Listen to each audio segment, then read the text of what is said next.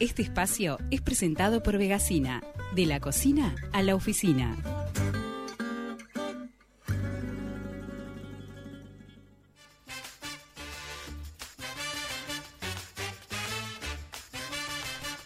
Caro, querida, ¿cómo estás?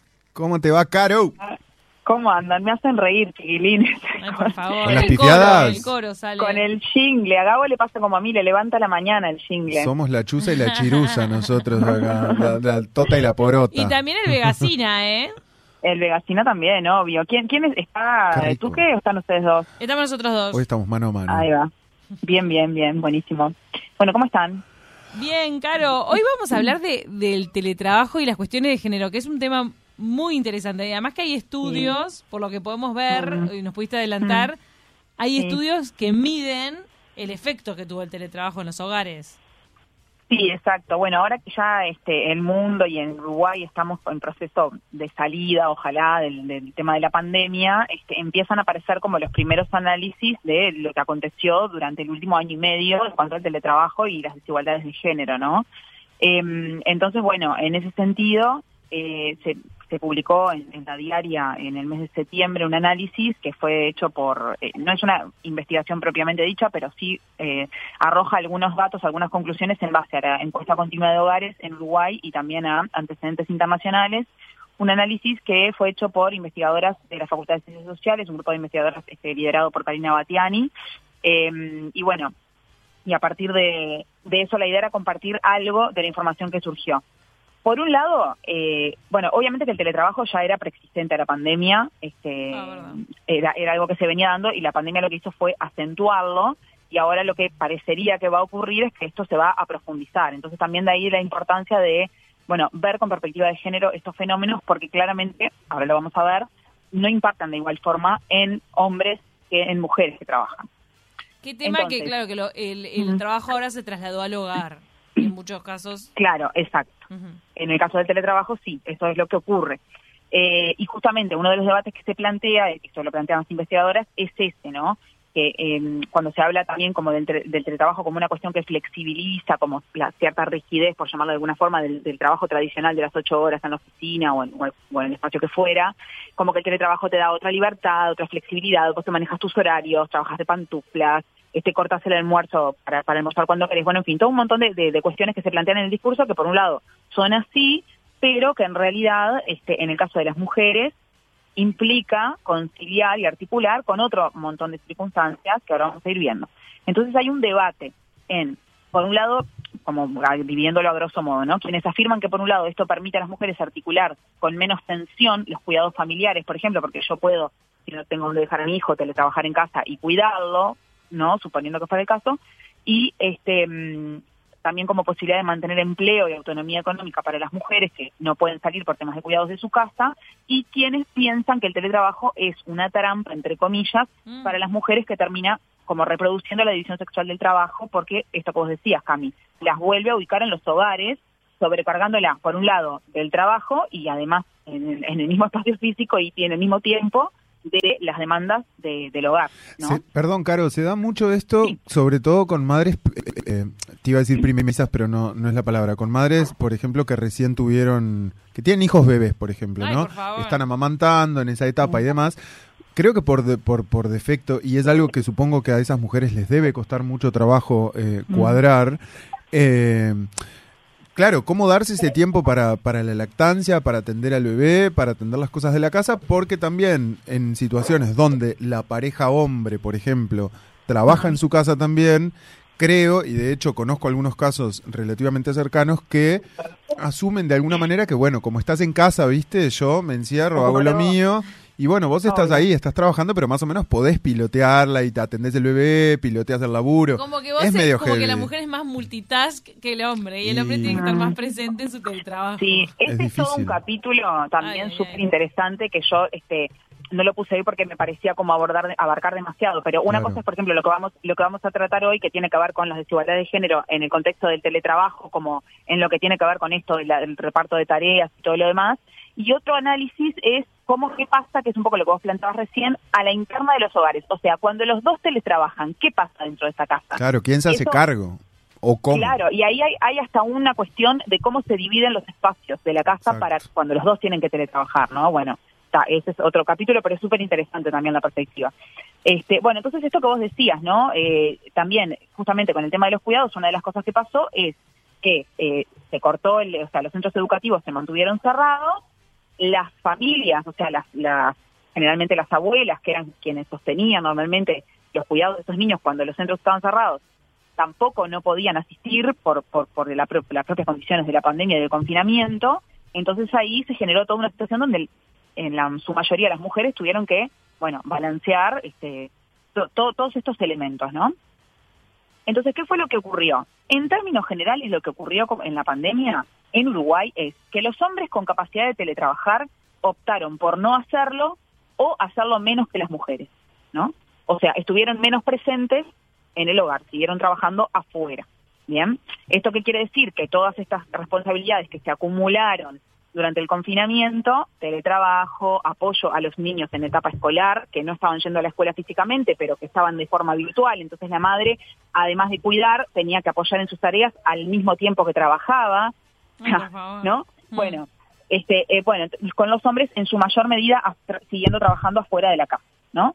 Esto, en, en términos de datos, quiere decir que, según la encuesta continua de hogares del año 2020, quienes declararon haber trabajado en la semana anterior, o sea, cuando se encuestó a las personas, eh, quién trabajó la semana anterior a la- al día de la encuesta, lo hicieron 8,6% de los varones y 14,5% de las mujeres. O sea, casi el doble de mujeres estuvieron en teletrabajo que los, con respecto a los hombres, ¿no? Mm. También se da una diferencia en cuanto a mujeres con hijas e hijos que teletrabajaron más que las que viven solas o en pareja pero sin hijos.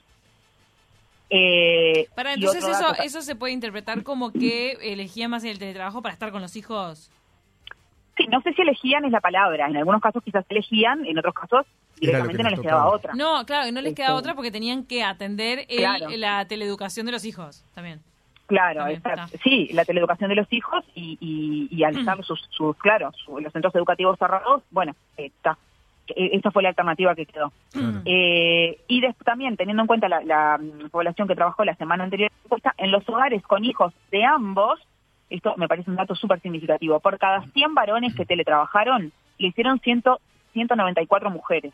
Sí, casi o sea, el doble. casi el doble de mujeres que de varones, ¿no? Y también hay una diferencia en cuanto al, al promedio de horas eh, semanales dedicado por las mujeres al trabajo no remunerado en hogares con niños a cargo, ¿no? Que era de 6,9 horas diarias antes de la pandemia y aumentó a 8,1 post pandemia. ¿Qué quiere decir esto? Que más allá de lo que pasó durante la pandemia propiamente dicha, se generó una sobrecarga en, la, en el trabajo no remunerado para las mujeres que se mantiene ahora post pandemia, ¿no? Claro. Si bien todavía estamos recién saliendo, o sea, como que se amplió la brecha de la desigualdad en ese sentido, ¿no? Mm. Eh, si bien lo- en los hombres también aumentó el tema del, del trabajo no remunerado las horas, fue mucho menos que en el caso de las mujeres, ¿no?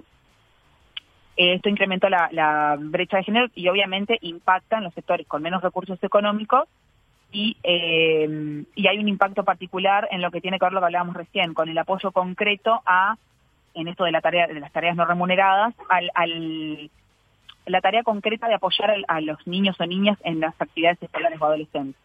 ¿ya? Ese es, por un lado, e- es, eh, ese es como un foco, ¿no? El tema de la dedicación, el tiempo dedicado y la carga, la sobrecarga de trabajo no remunerado y de cuidados durante la pandemia y post pandemia. Después hay otro foco que es según rama de actividad, o sea, quiénes tuvieron más probabilidades de realizar teletrabajo según rama de actividad. Acá lo que ocurrió es que en las ramas de actividad masculinizadas, como son la agricultura, la industria, la construcción, disminuye la probabilidad de teletrabajar, porque tienen que ir, obviamente Sí, no van a hacer exigen, construcción por exigen la teletrabajo. presencialidad. Claro, exige la presencialidad.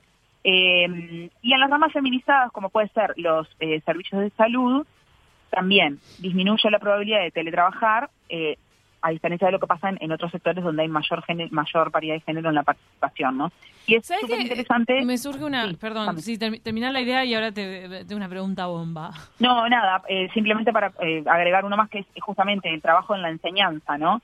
Que aumenta 15,4 las chances de teletrabajar y presentó múltiples desafíos porque las cargas de trabajo de cuidado, en el caso de las docentes y maestras, que se con- confinaron junto a sus hijos e hijas pequeños, teniendo que atender simultáneamente a sus estudiantes y apoyando a sus hijos en la escuela o en el liceo más las tareas del hogar. O sea, lo pongo como ejemplo el tema de la enseñanza porque está, eh, fue como un poco en rojo, digamos, de, con todo esto que hablamos de la sobrecarga de, de, de tareas. Sí, Claro. Cami, lo que ibas a decir. Ellas en situación crítica, las educadoras. Exacto. Eh, Exacto. no, me estaba preguntando si es beneficioso en este contexto ser mujer con trabajo que exige presencialidad. Si es beneficioso para, para esa mujer porque va a seguir con el mismo régimen o, o- o va a seguir como con las mismas eh, con los mismos derechos y, y libertades también cuando cuando uno se tiene que ir de la casa sí o sí por ejemplo si vos sos enfermera si vos sos periodista eh, y tenés que hacer reportajes en la calle etcétera eh, seguir con la misma exigencia de presencialidad aunque vos tenés que atender y ponerle que o te tengan que apoyar en tu casa Mm. seguro o, o distribuir mejor las tareas para que los chiquilines no queden desatendidos pero por lo menos vos no estás preso de, de- de la casa como en los otros casos. O sea, tenés, Sí. tenés una situación mucho más beneficiosa, ¿no? Bueno, ahí depende por donde se mire, justamente. Dos, dos rubros que donde, la, donde no fue posible la no presencialidad, que fueron la salud y el trabajo doméstico. Sí. Ahí no fue posible el teletrabajo y eso implicó o bien la pérdida del empleo Ay. o un colapso de las estrategias de cuidados, Mm. porque se planteaba esto vos decís. O sea, tengo que ir sí o sí y no tengo con quién dejar a mi hijo o a mi hija. Entonces eso implicó, como decíamos, o sea, o la pérdida del empleo o el colapso de las estrategias de cuidados, que eso es algo que desde este grupo de investigadoras que hace este análisis, que lo que se plantea es que aún no se ha estudiado justamente a nivel a ese nivel de profundidad de cómo se resolvió en esos casos este eso, la necesidad de salir a trabajar sin contar con los servicios de cuidado presencial.